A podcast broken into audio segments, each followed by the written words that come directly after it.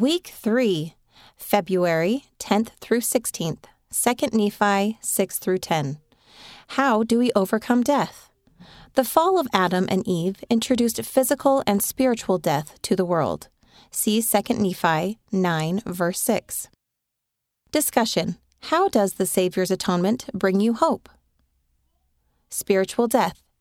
Sin, the death of the spirit, separates us from God. Physical death. At the end of our mortal life, we experience the death of the body, or the separation of the spirit from the body.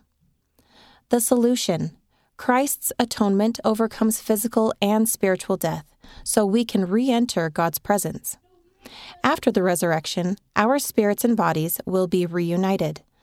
To be worthy of eternal life, we must have faith in God, repent of our sins, and faithfully live the gospel.